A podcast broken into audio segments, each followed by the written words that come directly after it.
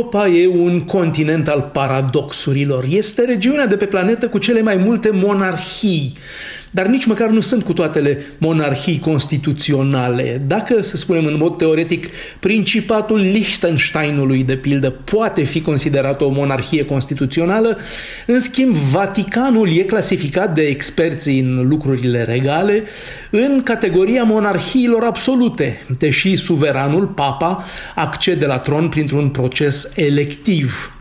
Sigur, poate părea paradoxal că Europa, leagănul democrației, e în același timp continentul cu cele mai multe monarhii. Ba chiar putem spune că jumătate din monarhiile planetei sunt europene, dacă ne gândim că încă 15 țări din Commonwealth, inclusiv Australia și Canada, îl au ca șef de stat pe suveranul Marii Britanii. Europa continuă așadar să se agațe de ideea și esența regalității, cărora li se atribuie o valoare specială. Să ne gândim doar la felul în care bulgarii au putut crede că fostul lor rege ar putea fi un bun prim-ministru doar pentru că a fost rege în tinerețe. Multe din familiile regale europene sunt de origine istorică relativ recentă.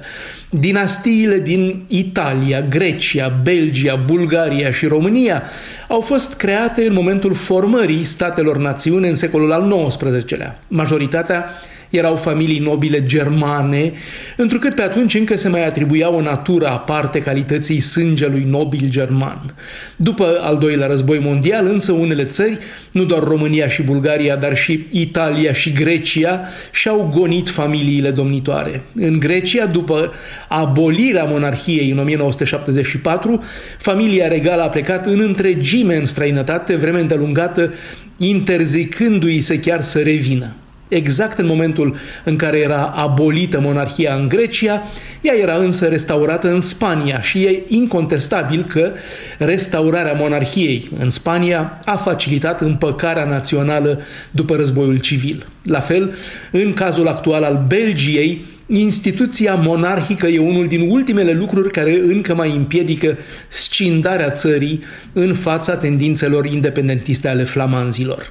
Ce este o monarhie constituțională? În acest sistem politic, monarhul are doar un rol ceremonial și nu poate iniția niciun act legislativ. Separarea puterilor în stat e la fel de totală ca în orice republică sau în orice altă formă de stat democratic. Conceptul însuși de monarhie constituțională și întreaga sa funcționare vin din Marea Britanie. Aceleași puteri minime le are monarhul potrivit Constituției și în Danemarca.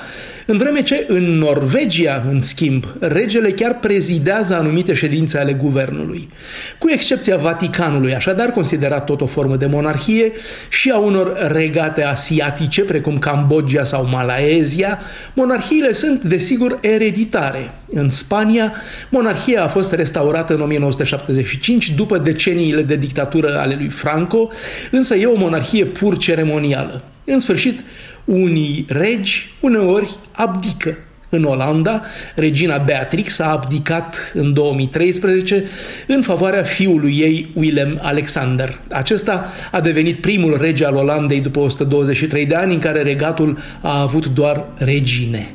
Bruxelles, Dan Alexe pentru Radio Europa Liberă.